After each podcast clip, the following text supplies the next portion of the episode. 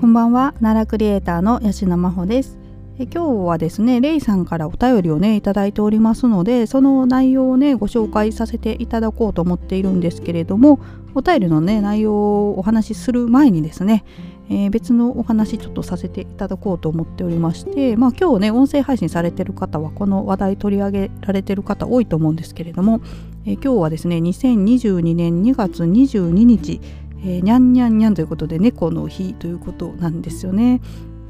で、えーとまあ、毎年ね2月22日は猫の日なんですけれども、えー、今年はですねさらに2022年ということで、まあ、2がねあの6つも並ぶということでスーパー猫の日と言われているということでね、はいまあ、なかなかね2が6つも並ぶっていうのはですね、えーと、鎌倉時代の1222年からですね800年ぶりの日ということで、まあ、かなりレアなのでねこれは触れずには折れないなと思ってもう私あの猫好きですのでね ちょっとこれは冒頭触れさせていただこうと思いました。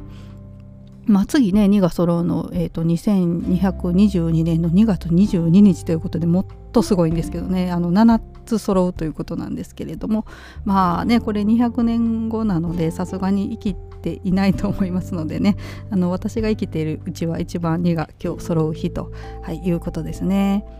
はい、えー、全然まあ関係ないんですけどね、えーまあ、せっかくなので、えー、猫の日ということで入らせていただきました。でえっ、ー、とごめんなさい、えーと、レイさんからねお便りをいただいておりますので、えー、内容をね読ませていただこうと思います。はい。えーと久しぶりにお便りさせていただきます。シャープ91あごめんなさい。ちょっとあの訂正じゃない補足なんですけどあのこれポッドキャストではシャープ91で、えーと、つけてるんですけれどもスタンド FM だとねちょっと番号が違ってきますがはいごめんなさいね、えー、ごめんなさい最初からもう一回読みますえー、レイさんからです。久しぶりにお便りさせていただきます。シャープ91、小部神社の配信、興味深く拝聴させていただきました。真帆さんがおっしゃる通りに奈良の情報を事前に調べてから行くとその分ワクワクできるんだなって改めて思わせていただきました。しかし奈良ほどいろいろな物語が埋蔵されてる件はないと思います。ポテンシャルに驚かされます。飛鳥の雷の丘の由来はそういうことだったんですね。昨年の3月コロナも少しマシな時期に天ヶの丘やキトラ古墳など飛鳥周辺を散策しました。雷の丘も調べておけばよかったと心残りです。飛鳥周辺の風景も大好きですので機会があれば配信お願いします。楽しみにしております。はいといったねあの内容のお便りをいただきました。れいさんいつも本当にありがとうございます。はいえーとそうですね。本当にあのどこへねあの奈良のどこに行くにしてもですねその場所のね物語とか歴史とかをね事前に勉強していくとですね、まあ、より楽しめると言いますかね、まあ、解像度が高くなるっていうんですかね、はいまあ、知ってるのと知らないとのとではやっぱりあのその行った時のね感じ方が違うかなと思うんですよね。はい、でレイさんねあの飛鳥行かれたということで、えーと、雷のね丘のことも調べておけばよかったって心残りですと書いてくださってるんですけれどもまあでもねこれ逆に言えばチャンスと捉えましてですね あの、えー、またねいけるということで ポジティブに捉えるとあの2度楽しめるということで、まあ、知らない自分でまあね、ちょっとまあその時は分からずにこうスルーしてしまったっていう時と、まあ、もう一回ね行ってあの知ってから行くとねあの同じとこ多分ねイカスチの丘とか近く通られてると思うんですよね。はい、なのでねあの知らないとスルーしちゃうんですけどやっぱりこうやって話を聞くとですねそこをちょっと注目してみてねあのまたいろんなことを感じていただけると思いますのであの再びね飛鳥訪れた際はですねあのイカズチの丘また行っていただけたらと思います。はい。まあ、心残りはいいことですよ。あのまた行けますんでね。私も結構あるんですよ。あの行ってからねあの帰ってきて調べたら実はねあの境内の端に万葉歌碑があったとかそれ気づいてなかったとかね。はい、あのここういう話知らなくて、えー、注目せずに通り過ぎてたっていうの結構あるんですけどね、まあ、でもそういう時はねあこれはまた行かなければっていうね ままた行こうというエネルギーにもなりますのでね、はいえーと、ぜひぜひあの飛鳥村ね、えー、訪れてみていただけたらと思います。はいまあ、飛鳥村のねあの話も本当にお話ねいろいろとしていきたいと思ってるんですけれどももうね飛鳥村はねもう魅力魅力だらけっていうか魅力魅力しかないっていうかね、えー、これ本当に話すと、ね、話せる内容たくさんあるんであのまた飛鳥村のねお話もしていこうかなと思っています。今日はねちょっと時間がねあの冒頭私が猫のお話をしたせいであんまりないんですけれども。うんとそうですね。あえっ、ー、とね今日、まあ、2月22日ということであの猫の日っていう話をさせていただいたんですけれども実はですね2月22日っていうのはですね聖徳太子の命日でもあるんですよね。はいえ、ー、とねこれ私今日ツイッターでちょっとつぶやいたんですけれども、えーと、聖徳太子の命日ってね、まあ、2つ説があるんですよ。でえーと、日本書紀ではですね太子の命日をですね621年の2月5日ってしているんですけれども、えー、書物の他の書物のね上宮聖徳法王定説とかあと法隆寺釈迦三尊尊後輩の名とかねあの後輩に書かれている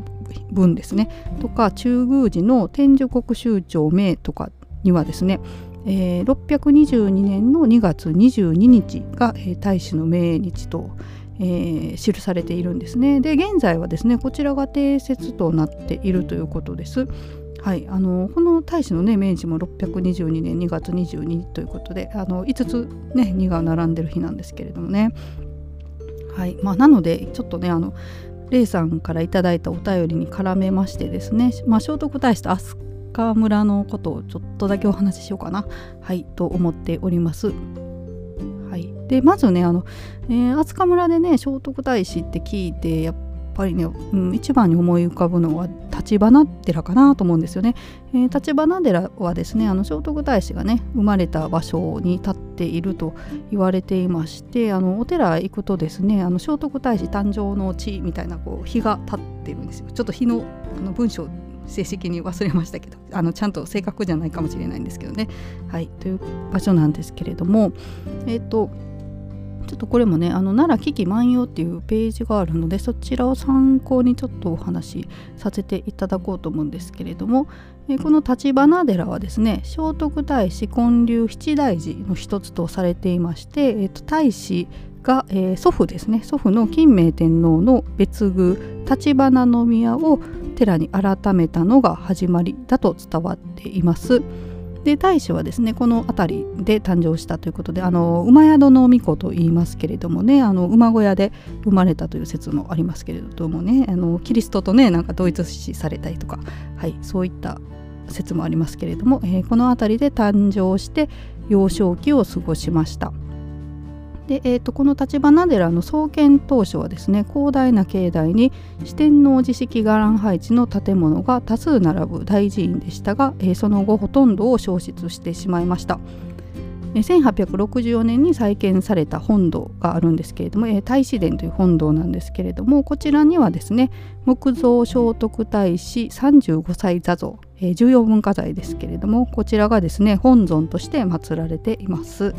でこれはですね606年に推古天皇の命を受けましてね聖徳太子がね命を受けて小満行というお経の講義をされた際のお姿とされていまして、えー、伝説ではですねその小満行の講義の素晴らしさにですね天から美しい花びらが舞い降りて冠が日月星日月星かなすみません、えーと、月、えーと、太陽と月と星の光を放ったと伝わっています。はいまあ、あのあまりのねあの講義の素晴らしさに仏が祝福したということですかね。はいえー、またですね橘寺の北方にある雷の丘東方遺跡あの雷の丘ねあの霊さんも、はい、書かれてましたけれどもその近くにある遺跡にはですね推古天皇のお張田宮が存在した可能性が高いとされています。えー、このお張田宮はですね太子が小野妹子に託した非いずるところの天使というね、あのー、まあ、国書がありますけれどもそれを制作するなどですね政務を行った宮としても知られていると、はい、いうことですね。はいえーと、こういったね紹介が書かれていました。あの橘寺はね本当にあの私も何度も言ってるんですけれどもねあの二面岩とか有名ですかね善悪のね、えー、不思議な岩飛鳥にはいっぱいありますけれどもね二面岩があったり二面石かごめんなさい。二面石ですね多分ね。はい。あったりするお寺ですけれどもえっと、えー、立花寺ではないんですけどね飛鳥寺近くにねあるんですけれどもえっとねその飛鳥寺行った時にねえーえーと、住職さんかな？からお話聞いたんですけれどもあの飛鳥寺の中にね飛鳥大仏っていう、まあ、日本で最古の仏像が安置されてるというか祀られてるんですけれども、えっと、このね飛鳥大仏って、えーと、創建からですねあの場所が全く動い動いてないというか変わってないんですよね。ずっと飛鳥時代からその場所にえー、いるんです動かされたことが一度もないっていうねあの仏像なんですけれども、えーとまあ、聖徳太子の時代からあるものなので、えー、太子もね実際にその飛鳥大仏を拝んでいたということですよね。はい、でだからあのその飛鳥大仏のところへ行きますとですねなんかこうね聖徳太子と同じこう目線でねあの大仏を見ることができてあの何て言うんですかねこうはまはまれるというか 当時のねあのなんか大使の思いをこうちょっと感じることができるので私好きなんですけれどもで、えーとまあ、住職さんがねあの飛鳥大仏についていろいろと説明してくださるんですけれどもその中にですねあの飛鳥大仏ってちょっとだけねあの顔を斜めに向けてるんですよね。でそれがですねあのこの大使が生まれたね立花寺の方向を見ているんだそうです。はいあのまあ、建物ねあの壁で遮られてるの実際見ら見てるのかどうかっていうのはあの確認できないんですけど、はいあのそのお説明によるとねそういうことなんだそうです。なんかそれもねすごく不思議だなと思って、まあ、大使が生まれた場所をこう見つめてる、ね、仏像がこう昔から飛鳥時代からずっとね変わらずにその場所に立ち続けてるっていうのがねすごく不思議だなと思いますね。まあ、飛鳥大仏ってねこうちょっと何て言うんですか焼け焼けたりしてるのでね立たれた部分とかもあったり補修されたり、ね、ちょっと痛々しい感じはするんですけれどもね、はいまあ、それでもずっと、えー、飛鳥時代からその場所に、えー、居続けておられるということで、はいまあ、こうしたね歴史を本当にいろんな、うん、古代の歴史をね感じられる素敵な場所がたくさんありますのであとまたね飛鳥についてはねお話をしていけたらと思っております。はい、えというわけで今日はですね2月22日ということで、まあ、猫の日聖徳太子の命日と絡めましてですね、えレイさんからいただいたおやお便りからねちょっとお話を膨らませてみたみたんですけれどもすいません。舌回らなくなってきましたけど。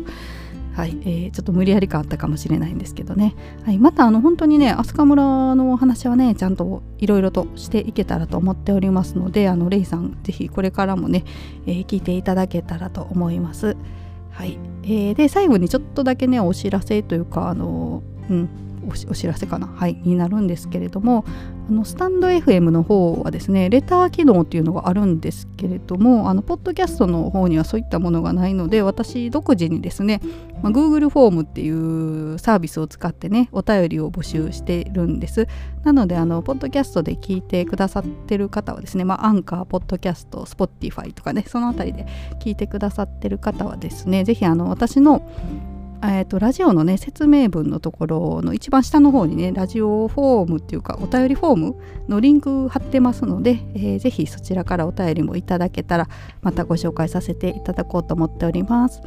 はいというわけで今日も長々とあの分かりづらい話付き合ってくださいましてありがとうございました。それではまたさようなら。